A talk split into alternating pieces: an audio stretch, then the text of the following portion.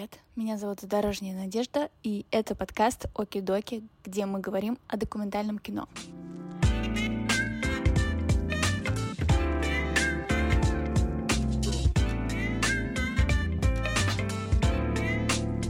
Ладно. Раз, раз, раз, раз, поехали, поехали, поехали. Раз, раз, раз, раз. Раз, раз. Надя, привет.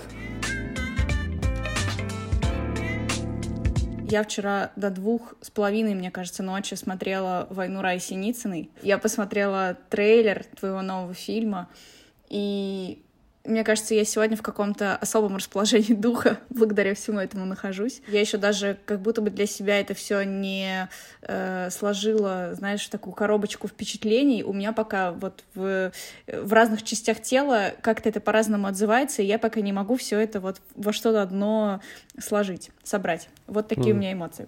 Но мне все дико, дико, безумно понравилось. Спасибо, я рад это слышать. Как у тебя дела?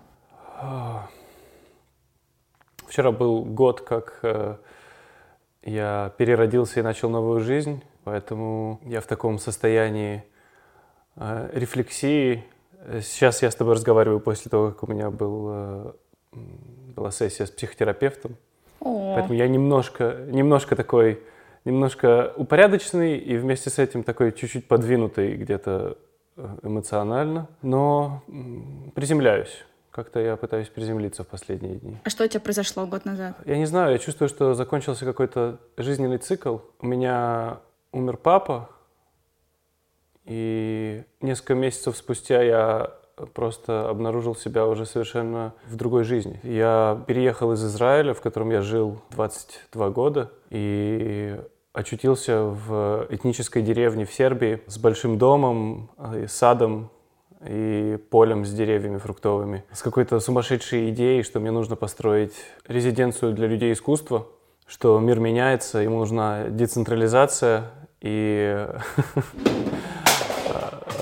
И моя кошка решила свалить э, что-то, как всегда. Спасибо, кошка. Кошка умеет разбавлять градус э, драматичности. Да, да, да. Она, У нее особый талант. Она чувствует, когда надо. Ей всего 4 месяца, она живет со мной месяц, но уже немножечко документалист.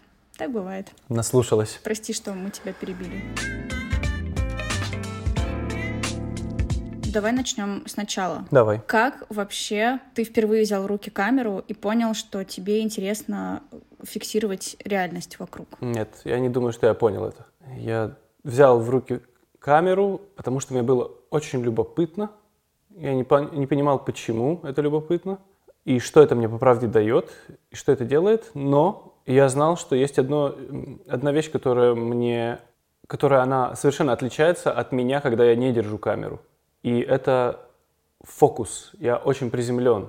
И я как будто могу смотреть э, на реальность сквозь экранчик и таким образом чувствовать ее. И передавать то, что я чувствую. Камеру я взял первый раз в 14 лет. Мне купили родители камеру на день рождения. Я попросил. Э, мы были э, семья иммигрантов переехали в Израиль как где-то 3-4 а, года до этого, 3,5 года до этого. И у нас было мало денег, все очень было экономно, но я попросил, чтобы мне, у меня была камера, и мне купили мини-DV-камеру. Первым моим таким центром фокусировки были мои родители. Я просто начал снимать своих родителей. Та ситуация, в которой была, находилась моя семья на то время, это мой папа и моя мама, которые очень много лет вместе, они переезжают в Израиль, и все трещины, которые были в их отношениях, все вещи, которые не были э, решены, не были прощены, они с этим переездом выходят наружу и взрываются, как вулкан. И вся семья начинает просто трястись в каком-то таком эмоциональном уровне, на эмоциональном уровне. Э, они все время ругаются, и я не особо понимаю, что происходит. Камера в тот момент мне позволило посмотреть на это через какое-то защитное пространство, да, в котором я защищен, в котором меня не может, не может вот это разрушение, оно не может трогать меня, потому что у меня есть мое оружие. Это я сейчас это понимаю, да. А, тогда я просто шел с этим. просто шел с тем чувством, которое мне казалось правильным. И э, сейчас, когда я смотрю, например, те материалы, которые я тогда снимал, я как будто совершенно не понимая этого, оставлял крошки э, себе взрослому, чтобы я мог вот э, потом через эти материалы тоже пройти еще какие-то терапевтические процессы. То есть они тогда уже были для меня терапевтические на тот момент, но и сейчас, спустя 19 лет, посмотреть э, какой-то определенный кусочек воспоминания тоже дает мне какую-то информацию для работы с собой. Так что поэтому я начал снимать, и каким-то таким волшебным образом моему папе это очень нравилось. У него такая хорошая, э, он такой, он очень харизматичный мужчина, нарцисс, очень влюблен в себя на вид, да, это только наружу. И ему нравилось мое внимание, ему нравилось, что я его снимаю. Я мог сказать ему, пап, я хочу снять про тебя фильм. И он э, такой, а чё, Фима, а о чем фильм будет? Я говорю, ну я пока не знаю, но вот давай я тебе сейчас поспрашиваю какие-нибудь вопросы, и мы посмотрим. Так э, наше общение и, и началось. То есть мой отец был открытый человек на вид, опять же, все у нас в семье было всегда на вид, да, наружу. Наружу было одно, внутри было другое. Но если дело э, заходило о каких-то существенных вещах, о сути дела, э, о чувствах, то я никогда не знал, что он чувствует и что происходит по правде. Ни с ним, ни с мамой, ни с семьей. И это все меня очень путало. Я не мог, я не мог понять, что я чувствую. Я, я сам, сам запутывался в своих чувствах. И каким-то образом э, камера помогла мне она как будто спасла меня, она как будто вытащила меня из этого, потому что э, я смог наконец-то э, задавать вопросы и получать хоть какие-никакие ответы. И сквозь время э, она, конечно же, очень-очень нас сблизила. То есть наши отношения буквально выстроились э, через камеру, и это была такая странная семья, в которой подросток все время снимает своих родителей, защищаясь от них или наоборот приближаясь к ним э, с помощью камеры. У тебя получилось ответить на вопрос, что чувствует твой папа? в итоге? Да, я думаю, да.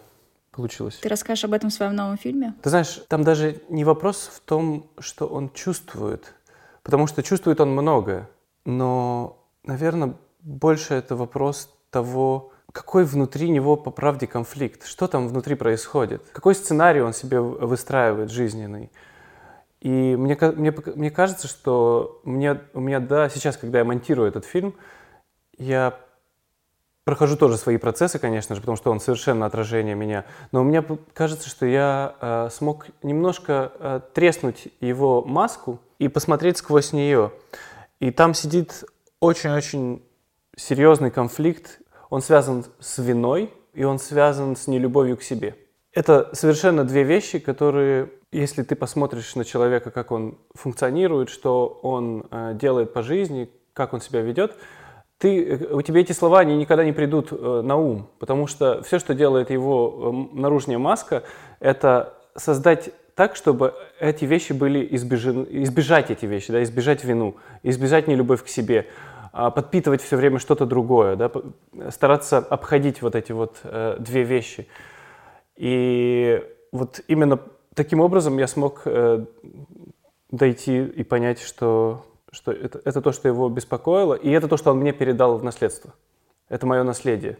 То есть я э, буквально э, э, сам от того же самого и бежал всю свою жизнь, мне так кажется. Получается, те кадры, которые ты снял в 14, снимая своих родителей, они вошли как раз в твой новый фильм. Да, да. А расскажи немножко об этом фильме. Когда мы переехали в Израиль, мне было 10 лет. Я, я родился в городе Казань, моя семья там жила с момента моего рождения, э, раньше. И в 99 году мне сказали, что мы переезжаем в Израиль. Подкупили меня там всякими мелочами, и мы переехали. Как я говорил ранее, жизнь очень сильно поменялась, потому что в семье прошли какие-то сильные процессы, в которых папа потерял полностью свою, свою независимость, э, свое, свой авторитет, да, который его очень сильно держал держал как бы структуру этой семьи. То есть она не расшатывалась именно потому, что была такая структура, где есть э, сильный мужчина, у которого э, есть э, стабильная зарплата, он знает, как выживать в той среде в 90-х. Есть моя мама, это женщина, которая занимается домом, которая заведующая базой отдыха на природе, она туда уезжает на три месяца, и они редко видятся. Какая-то вот такая была структура, которая держалась, И в Израиле она развалилась полностью, и моя мама начала выражать свое недовольствие. А папа впал в депрессию. Э, в первые годы переезда, ему уже было 60 лет, когда мы переехали, я поздний ребенок, он пал в депрессию, и она стукнула по нему. Я не помню его в этой депрессии, потому что у меня были у самого э, просто какая-то, у меня была гора событий, которые влетели просто в мое пространство, и я не знал, что с ними делать. Вот тогда появилась камера, я был очень-очень обозленный подросток, очень злой. Э, во мне было э, просто накоплено так много агрессии, я не знал, куда ее девать. И камера вот буквально помогла мне себя вести чуть-чуть ближе к центру. И все, что я думал, это как ребенок, да? Это была настолько большая травма, этот переезд. Я винил всех подряд. То есть я чувствовал себя очень большой жертвой. Я снимал их каждый день почти. У меня 70 мини-DV-кассет. Я сделал какой-то школьный фильм. Я, я пошел учить э, СМИ, э, журналистику в школе и сделал какой-то фильм. Он был такой злой фильм, обозленный о, о том, как вот выглядит семья репатриантов. Вот я типа показываю вам, что вы с нами делаете. Как-то так это было.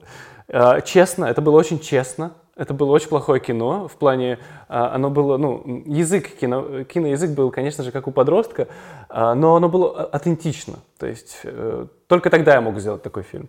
В 19 лет я узнал, что у меня есть еще одна сестра со стороны папы из э, романа какого-то в 80-х годах. И я пришел с этими вопросами к родителям. Меня отшили. Я не получил ответов, ни имен, ничего конкретного. Тогда э, в жизни появляется Олеся. Это моя сестра э, со стороны папы, которая родилась в 82 году. Она пишет папе в Фейсбуке. Папа этого не видит, потому что папа не использует Фейсбук. Я дохожу до этого сообщения. В этом сообщении написано «Здравствуй, папа. Я надеюсь, я могу тебя так называть. Я думаю, что ты никогда не увидишь это сообщение, э, но я пишу больше для себя, я хотела сказать тебе, что я простила тебя и больше не злюсь, и что я надеюсь, что у тебя все хорошо, и что я мать э, двоих детей, и ты дедушка двоих внуков. И я решаю ей написать, потому что где-то где там я вдруг понимаю, что я вдруг начинаю соединять, что все было не только из-за переезда, что, было как, что была какая-то огромная-огромная рана в семье, которая была не решена. И вдруг я понимаю, что это какой-то шанс для меня, да, получить все ответы, раскрыть все, всю ложь. Мы с ней списываемся, я ей рассказываю, что у папы деменция, что он э, уже в довольно таком нехорошем состоянии ума, и если она хочет получить какие-то ответы и хочет встретить его и, и встретить семью, то я думаю, что сам, самое лучшее это делать это сейчас. Я сообщаю это родителям, и на его 80-летие она приезжает э, встретиться со всей семьей. Это, наверное, самое большое событие, которое произошло вообще у меня в жизни. Я получил новую сестру, которая невероятно похожа на меня э, духом, похожа на меня физически. Я этот материал не смотрю, я его не трогаю. Год назад э, умирает мой отец, и я понимаю, что мне очень его не хватает – и я переключаюсь на свою маму. Я начинаю снимать свою маму и спрашивать вещи о нем уже после его смерти. И получается, что мы проходим с ней такой год после его ухода. Я понимаю, что мы чувствуем с ней очень сильную скорбь, и вот э, через камеру я слежу за этим и вижу, как, э, как невероятно, оказывается, легко простить человека, когда его уже нет, и как трудно его простить всю, всю жизнь пока он есть. Это просто, это такой невероятный урок. Я вдруг понимаю все, о чем эта жизнь была, о чем эти были отношения, и о чем этот э, фильм. Ведь фильм этот на самом деле, он всего лишь инструмент излечения, он помогает мне, он меня нав- направляет, он дает мне увидеть себя со стороны, он дает мне увидеть этого персонажа, этих персонажей, да. И вдруг я понимаю, что этот фильм, это жизнь, э, это о мальчике, который всегда хотел любить своего отца, но не мог это сделать, потому что он всегда на него смотрел через призму своей мамы. И успел он это сделать только незадолго до э, ухода папы.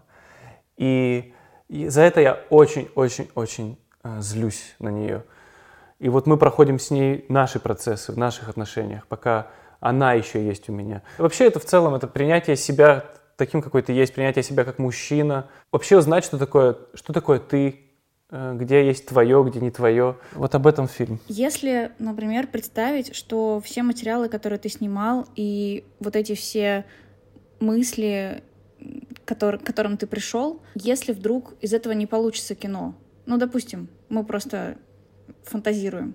Если не будет фильма, то что изменится внутри тебя? Ну, как бы что для тебя, вообще что для документалиста такое, вот весь свой какой-то полученный опыт заключить в киноформат и подарить это миру? Вот если этого не произойдет, что будет? А, значит, это не должно было случиться. Наша ответственность э, на самом деле это очень небольшая. Наблюдать, записывать в нашей форме, в которой мы записываем – и стараться это как трубка проектировать в эту реальность. Если та или иная вещь не получается, то ничего страшного. Значит, она не должна была получиться. Я снимаю этот фильм 19 лет, да? Он мог выйти на любой стадии э, съемки, каждый раз бы он был разный но, видно, я пришел к какому-то завершению цикла, в который я готов полностью как бы показать эту картину. И, опять же, у этого нет конца, да, через э, 10-15 лет э, у этого была бы совершенно другая перспектива.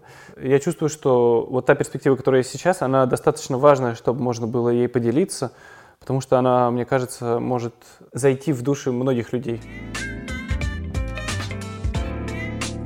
Ты учился в школе кино и телевидения Стива Тиша. Да.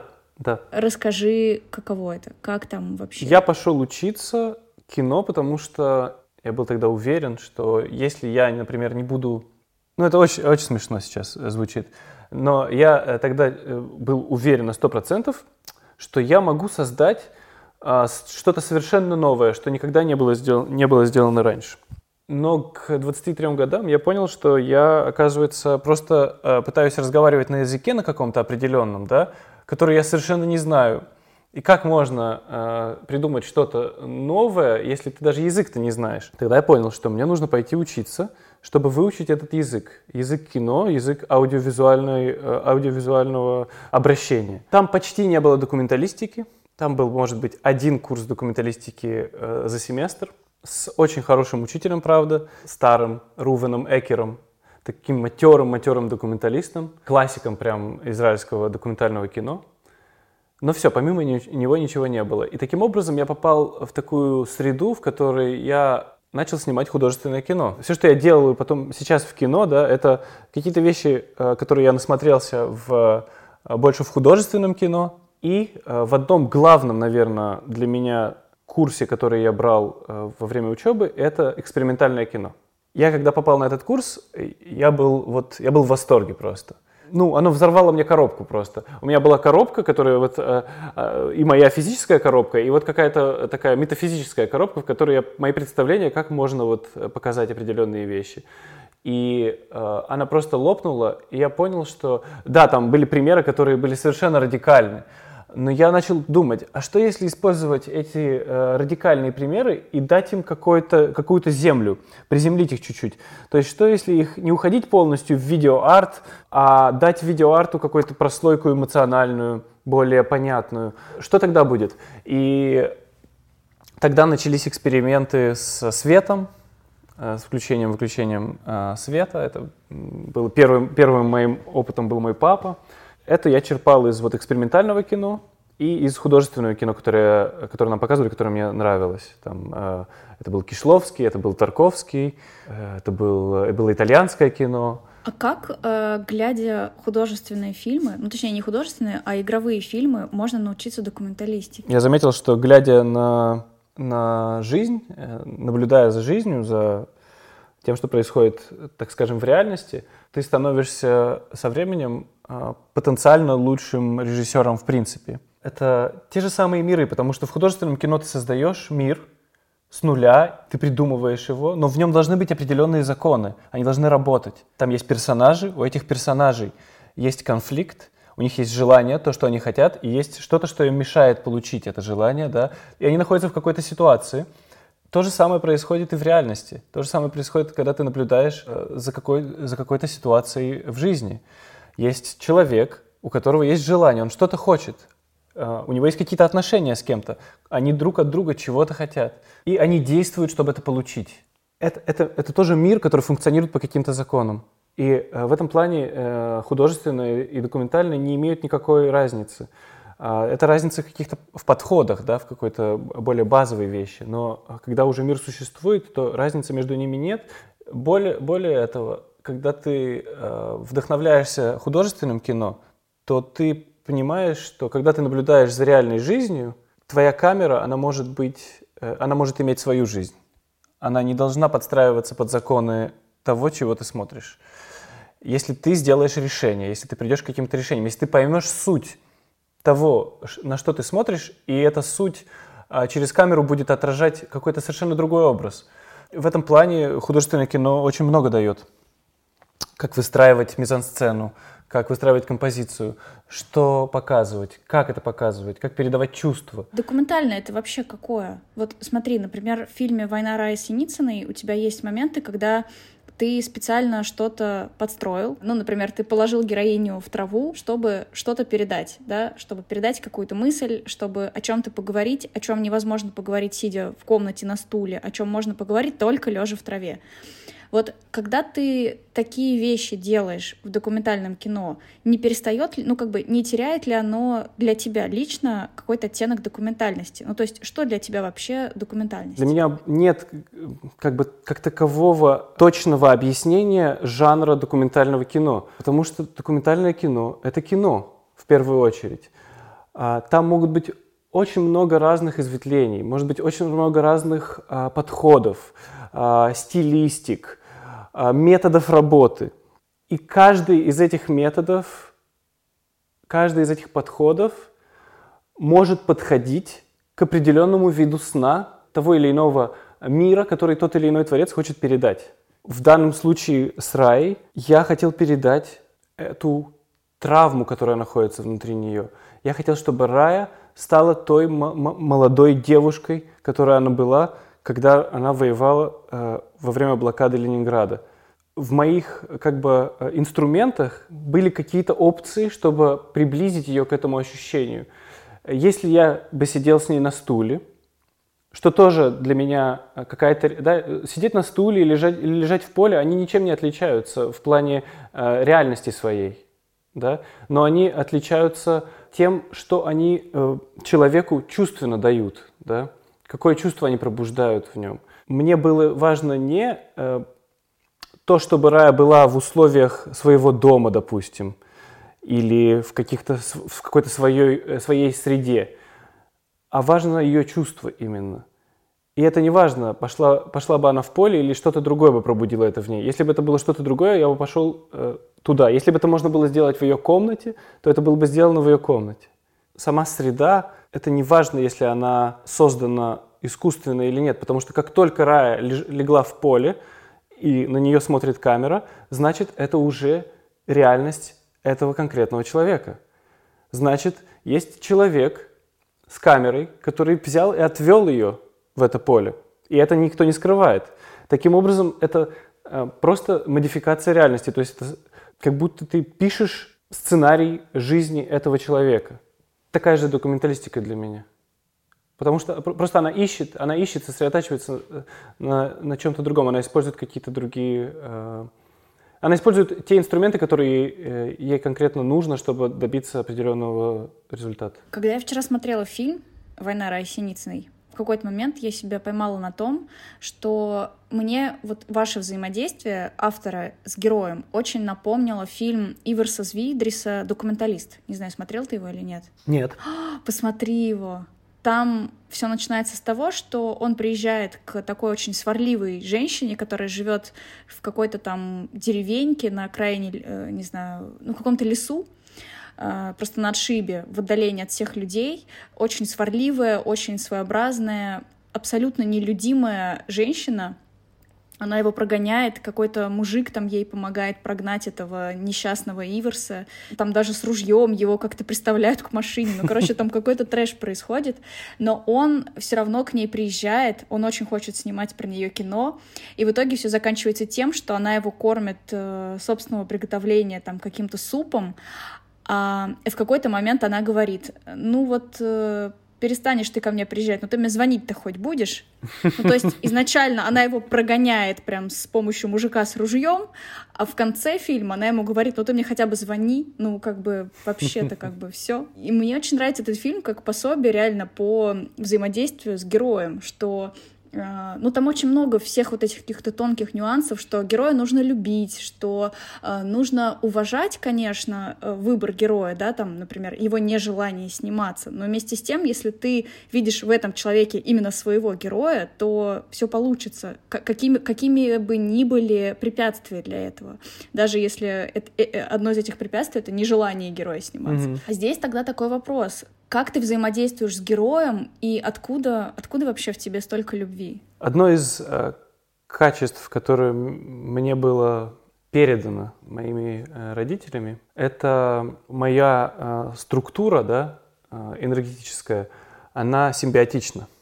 Я симбиот. Я могу очень легко э, войти в человеческое пространство, человеческую ауру да, другого человека, и также могу очень легко впустить в свою. То есть нет никаких границ. Когда речь идет о кино, то там это качество, оно для меня, оно просто волшебное. Как бы я не хотел выстраивать, допустим, с Раей отношения как э, персонажа и режиссера, чего, что я очень, очень хотел вначале, я настаивал на этом первый год нашего знакомства все равно я э, стер эти отношения, и они переросли в очень близкие, дружеские, они переросли в такие, знаешь, если бы Рая была моложе э, на 60 лет, то они бы могли перерасти в романтические. Где-то на базе, на базе наших отношений, да, была договоренность. Раиса Борисовна, мы здесь делаем фильм. А, я прихожу вас снимать. Это первый приоритет, чтобы на вас там была петличка и чтобы были вещи сняты. Но в определенный момент я нашел себя, я понял, что мне хорошо просто с ней. Что иногда я иду ее снимать, потому что вот мне по кайфу ее хочется увидеть очень. Или я заканчивал съемочные дни, и я чувствовал такое, такую легкость, э, и понимая, что я вот в нужном месте сейчас нахожусь. Как-то это совершенно натурально пришло. Шел обмен. Для меня было важно а, прочувствовать ее. Да, у меня был определенный интерес – и я думаю, что этот интерес снять о ней фильм, да, он именно то, что позволило потом э, развиться этим отношениям, потому что я очень был невнимателен, и я, я был с ней терпелив, даже когда было очень непросто. И все эти вещи, да, когда ты терпелив, когда ты внимателен, когда ты честен, когда ты даешь э, честные ответы человеку, э, то так, кажется, вырабатываются отношения, вырабатывается танец отношений, и вырабатывается доверие между людьми. А с ее стороны, ей было очень-очень приятно, что она услышана. Я не думаю, что она ожидала, что к своим э, на то время 94 годам что-то поменяется в ее жизни настолько кардинально, что она будет вдруг услышана, что она что-то в ней растает, что она откроется вдруг кому-то. Она не думала, что это произойдет. Как бы я, я когда с Раей разговаривал по телефону в первый раз, я уже понял тогда, что мы как бы у нас матч, да, что это был первый человек вообще, с которым я разговаривал, когда я искал персонажа на тот момент, который будет участвовать вот в этом проекте, с которым я пущусь вот в это путешествие, да. И когда я с ней разговаривал в первый раз, я понял, что вау, это неожиданная встреча, а, мне нравится она. То есть я потому что неожиданно, потому что я не думал, что я встречу женщину. Я не думал, что моим главным персонажем будет женщина. Я думал, что мы пустимся с каким-то воякой в вот это путешествие и буду, будем работать, как бы какая-то будет мужская энергия больше. Ощущалось с первого мгновения, ощущалось это, да, да, это оно. Вот так выстроились эти отношения. Опять же, сказать, что они были легкие, что всегда это было по маслу, это, это не так. Во-первых, иногда я приходил без терпения, у меня не было терпения а Рая могла включить в себе тоже какого-то там нетерпеливого персонажа. И мы могли ругаться и э, спорить. И она могла меня заставлять делать какие-то вещи. Она очень сильная в этом плане. И мне тоже э, взяло какое-то время, чтобы быть достаточно уверенным, чтобы сказать ей «нет». Или чтобы сказать ей, что она нечестна со мной, я не верю ей. Я вообще даже не понимал, я не думал, что мы будем э, вместе 4 года, что мы проведем 4 года вместе очень близко. Когда у тебя есть в руках камера, ты имеешь какое-то преимущество. Да, ты тоже делишься, и это э, какой-то совместный обмен, но все равно э, с этим идет... Это не, не, я не думаю, что это какая-то этика, это больше касается именно ответственности, которую ты несешь за эти отношения зная, зная, что каждый поступок, который ты сделаешь, могут, может к чему-то, э, к, прийти к каким-то последствиям, да, потому что мы трогаем очень, э, очень деликатные вещи. Я пытаюсь докопаться до какой-то вещи, которая э, в корне своем создала раю, но в корне своем она очень травматична. То есть это дикая боль, которая превратила раю в такую мощь, да, в такую сильную женщину. И кто знает, э, если ты там поковыряешься, то, может быть, это приведет к каким-то э, очень опасным процессам для нее. Э, поэтому важно как минимум э, говорить, да, что ты собираешься делать, да, чтобы человек понимал, на что он идет. И в определенный момент мы так, так друг другу выражали любовь, так сильно друг другу доверяли, что она была готова на все. Она говорила, я, э, все, что ты скажешь, Фим, я сделаю. А я, в свою очередь, э, был максимально аккуратен, насколько мог, передавал ее эм, своими глазами красивую. Для меня она была очень красивая, да, для меня э, неважно, о чем она говорит, она была э, в своей красе. Но, э, знаешь, э, если мы говорим о любви к персонажам, если я могу добавить, вне вот Раи, а именно вот фильм, который сейчас монтируется. Потому что этот фильм намного сложнее. Потому что в этом фильме есть я, я да, есть мои родители, с которыми у меня определенные отношения, а, есть, то есть моя семья, да. У меня был какой-то смонтированный, смонтированный кусочек, и я послал это своему другу, звукорежиссеру Антону Левкину. Он посмотрел, сказал, что это очень круто, и что это очень как-то голо выглядит, то есть без трусов совсем. И он сказал мне, задал мне очень интересный вопрос. Он сказал, слушай, Фим, а типа, я не знаю, куда дальше там фильм идет, но я так понимаю, что ты будешь касаться каких-то своих отношений, себя, да. А как ты вообще это представляешь, что ты, типа, остаешься честным в этом рассказе о, о себе? Как ты не срезаешь углы?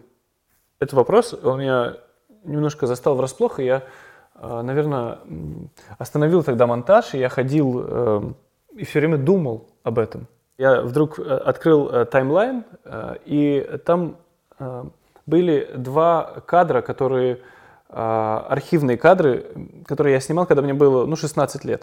По отдельности они ничего такого особенного не значат. Они передают какое-то чувство, но ничего особенного не значит. Но их соединение вместе вдруг ответило мне на его вопрос. В одном кадре это я из окна своей комнаты снимаю закат после дождя, и там очень-очень красивые такие облака, и солнце за ними светит.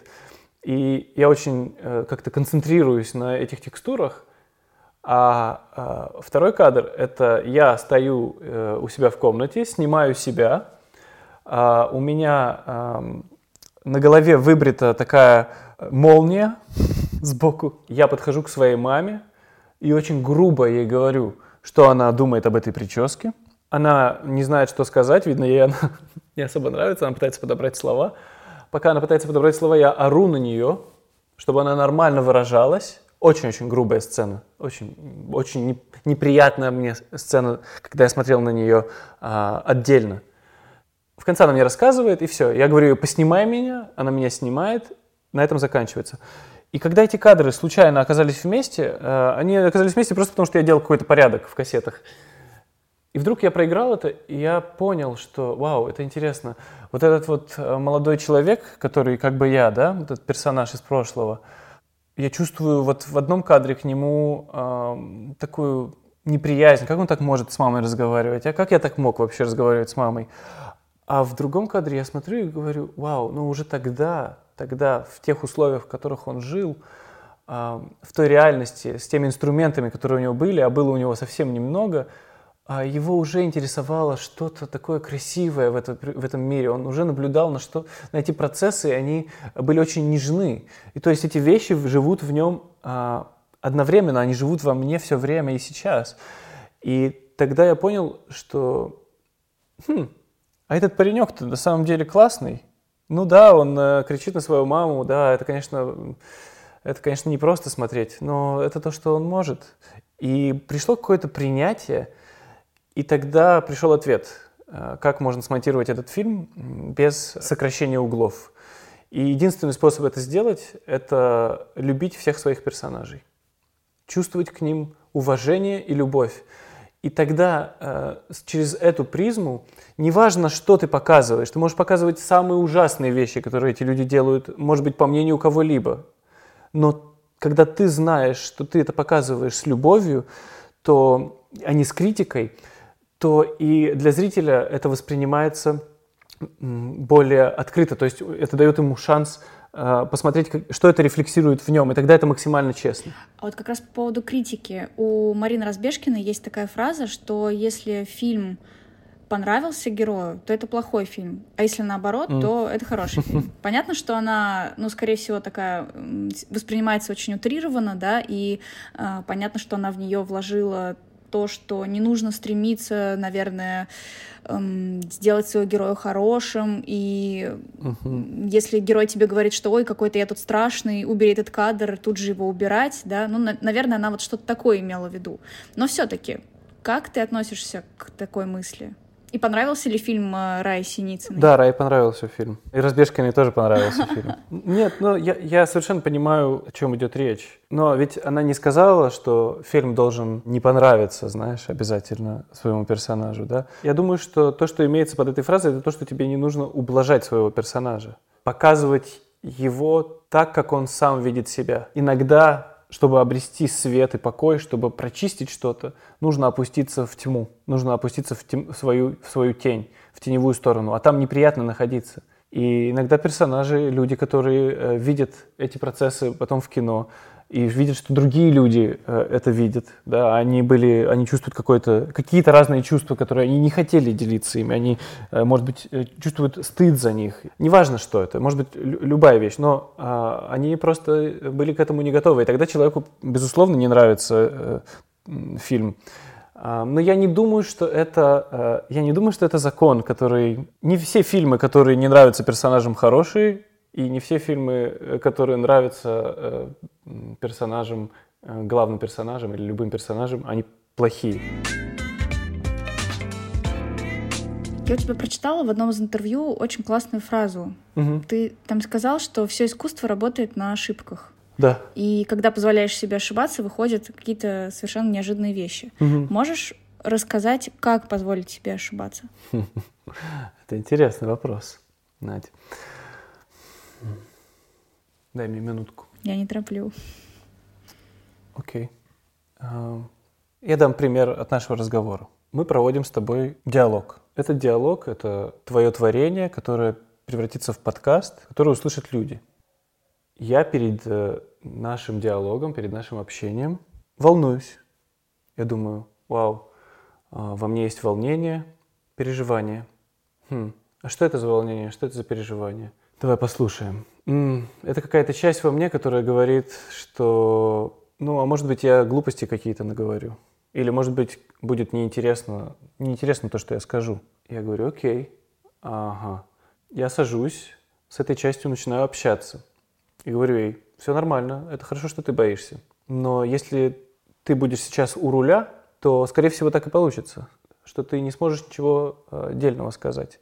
Потому что ты будешь э, закрывать все остальные э, потоки энергии именно вот этим вот э, страхом. А, давай подумаем на секунду, опустошимся чуть-чуть. Давай подумаем, зачем этот разговор? А этот разговор, он потому что это какой-то шанс поделиться с людьми опытом. Может быть, кто-то услышит и сможет пойти и вдохновиться, и снять что-нибудь. А может быть, ему это сейчас нужно, потому что у него какой-то тяжелый, тяжелый период в его творческой жизни – и вот он прям что-то снимает и очень сильно мучается. А может это даст, может одно какое-то предложение, о котором ты даже не задумываешься, может это даст ему э, какую-то информацию и поможет.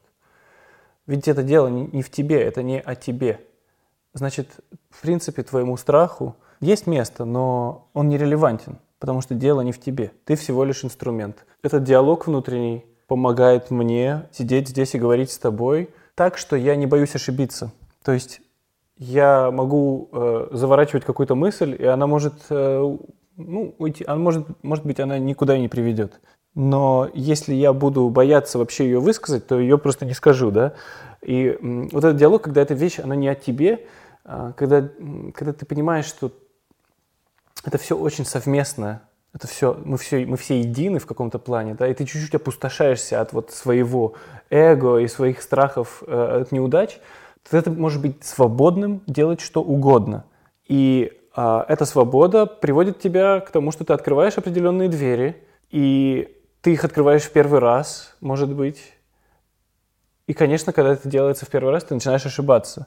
Может быть, я создам какую-то ситуацию и буду думать, что в этой ситуации самое важное — это X. И буду вести вот к этому X. Буду вот э, э, задавать э, темп туда, буду э, манипулировать э, ситуацией, чтобы она пришла к этому X. Потому что мне кажется, что вот, что вот эта вот ситуация, вот она вот, самое важное в ней вот этот X. Этот X произошел, ты такой, хм, кажется, что-то с этим X было, что-то что не то кажется, я как-то давил не туда.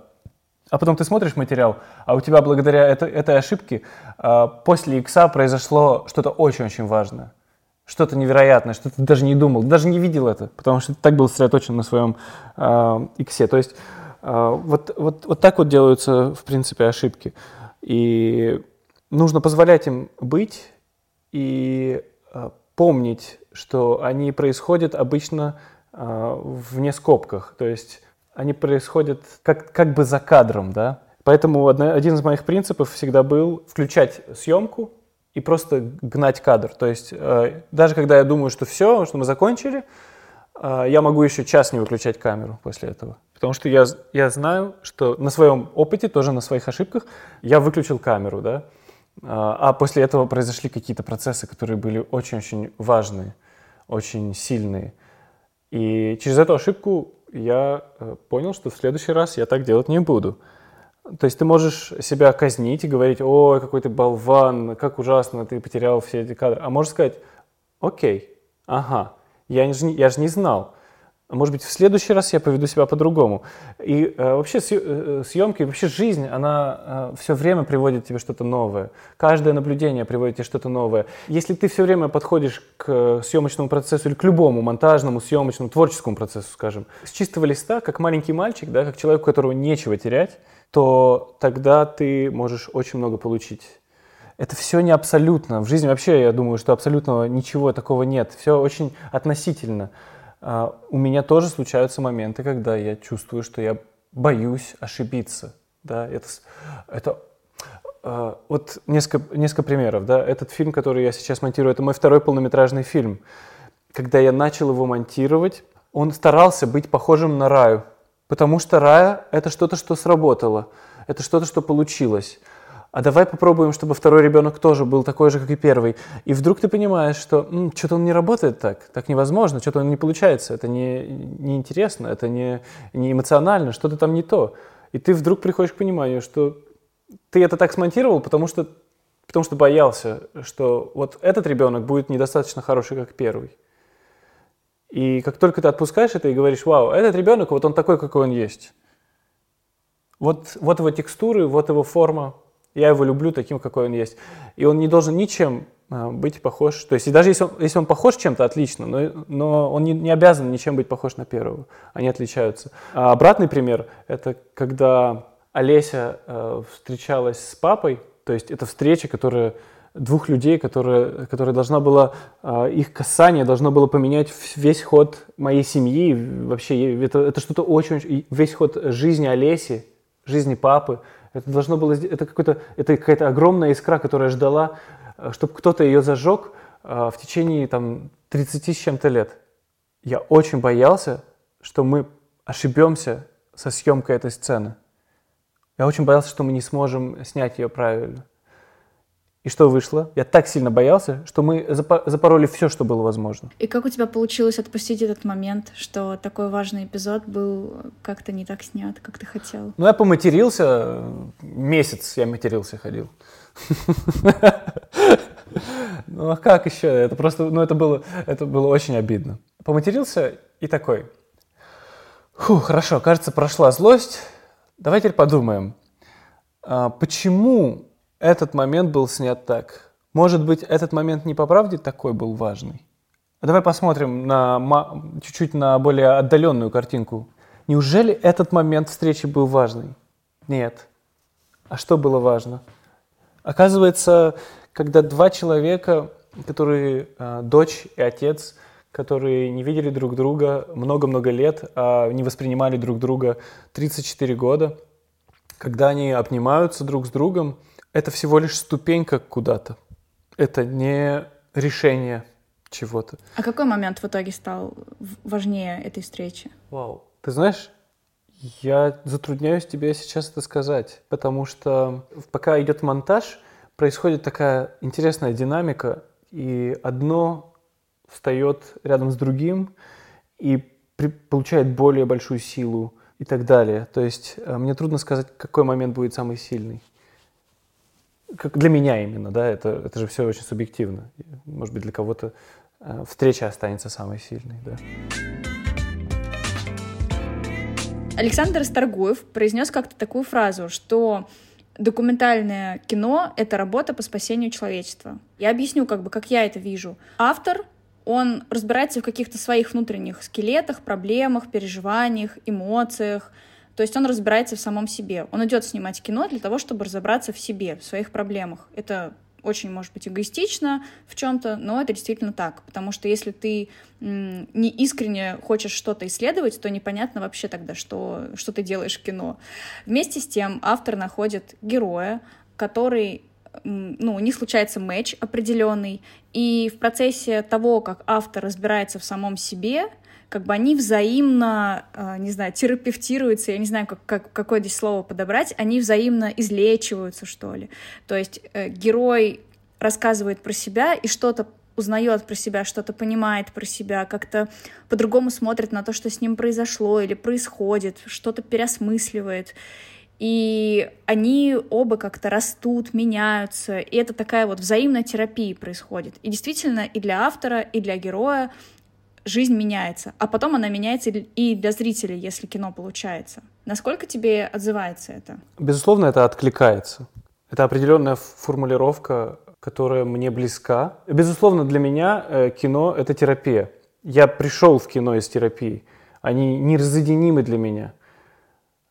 У кого-то это совсем другое. Кто-то кто не видит в кино терапию или не осознает, например, что это терапия. Кто-то передает знания через кино. Ему важно, чтобы знали.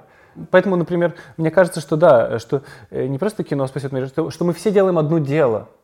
Я думаю, что вот это, наверное, одна из самых главных вещей, которые мы э, в наше время, э, где у нас конкуренции, и мы воюем за бюджеты, и воюем за призы, мы забываем, мы иногда забываем, и я тоже это иногда забываю, что мы делаем одно дело, мы проектируем каждый свое, у нас есть одна функция – и она подкрепляет одну другое, то есть э, они э, совмещаются вместе, все, все наши фильмы, которые мы делаем, а, и отражают э, то состояние человечества, которое... То есть оно приносит человечеству именно то, что ему нужно в этот данный момент.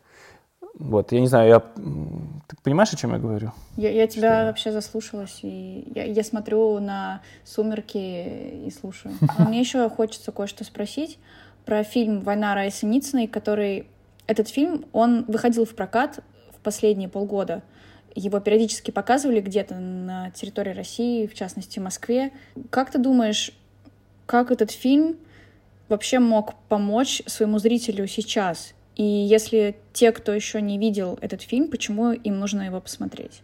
Не как автор этого фильма, да, что смотрите мой фильм, он такой крутой, а просто абстрагированно. Почему? Фильм «Война Рая Синицыной», который был снят до начала всех этих событий, но, который, но когда я его снимал, я чувствовал, что что-то идет. Я прям чувствовал. У меня было такое ощущение, что а, мне нужно его делать, мне нужно его делать, мне нужно продолжать.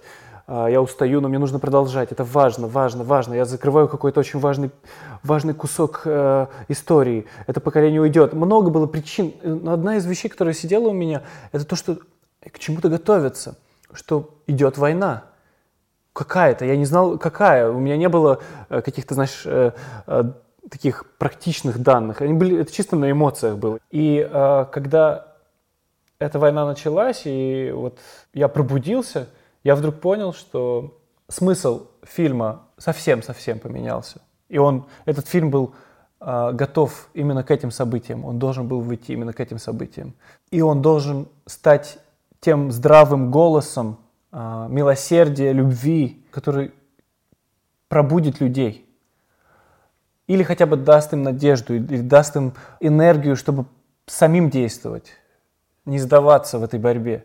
Мы собрали группу и начали, прокатывать, э, начали готовиться к прокату фильма. Конечно же, все очень-очень волновались, боялись. Но мы понимали значение того, что нам это нужно сделать. Мы понимали, зачем мы это делаем. Мы проводили показы, на которых я, я приехал участвовать на этих показах э, в Москве и в Питере. И мы говорили с людьми, те, кто приходили. Иногда это было больше людей, иногда было меньше людей. Но мы делали максимум. Нам было важно, даже если один человек – а, это что-то ему даст. Даже если один человек, который это увидит, может быть, кого-то уговорит не идти воевать, спасет чью-то жизнь, изменит свою, решит, что ему хватит, что он что-то меняет, что он больше так не может, или просто даст ему силы закончить этот день, то мы свое дело сделали. Кто-то пришел посмотреть кино, и потом сейчас он пойдет домой и а, что-то у него там еще будет, а потом он в театр пойдет. Или мы сейчас а, порассуждаем, как такая просветленная интеллигенция, начнем разговаривать о фильме, о каких-то ходах и, и каких-то там художественных решениях этого фильма.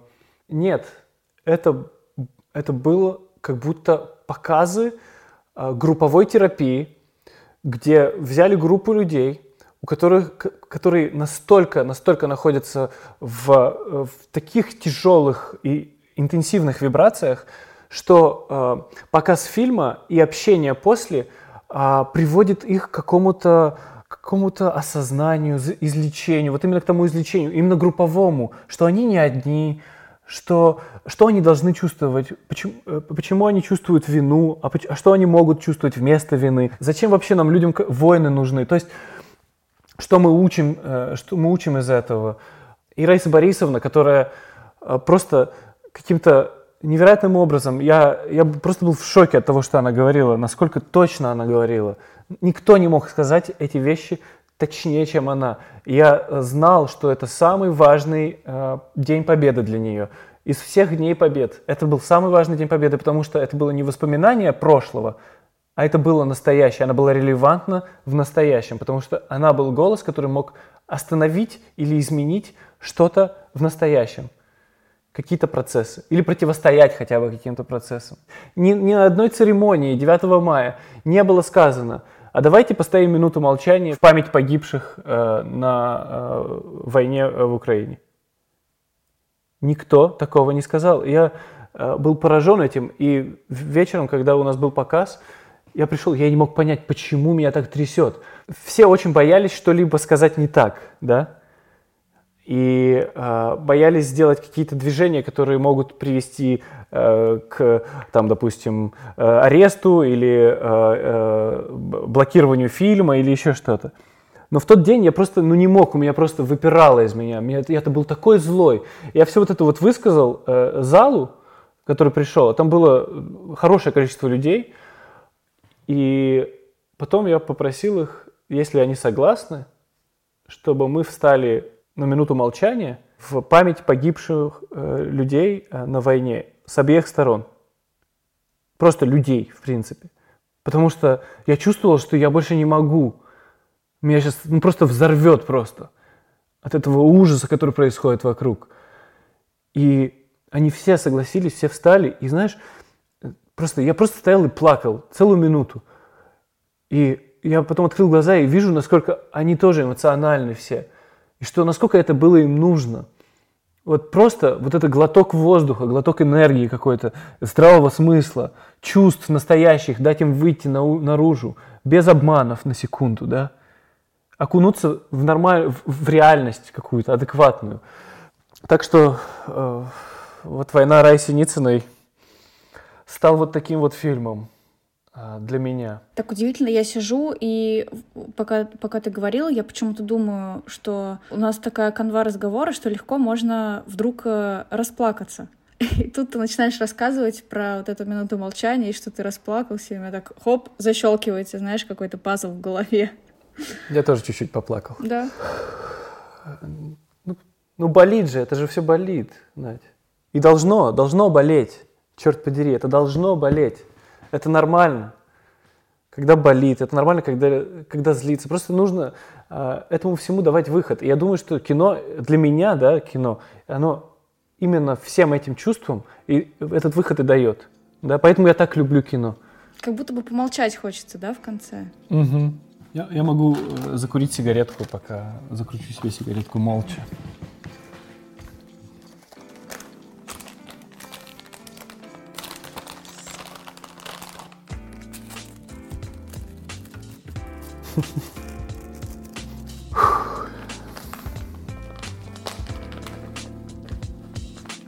Эмоционально получилось. У меня аж кипит все тело вдруг.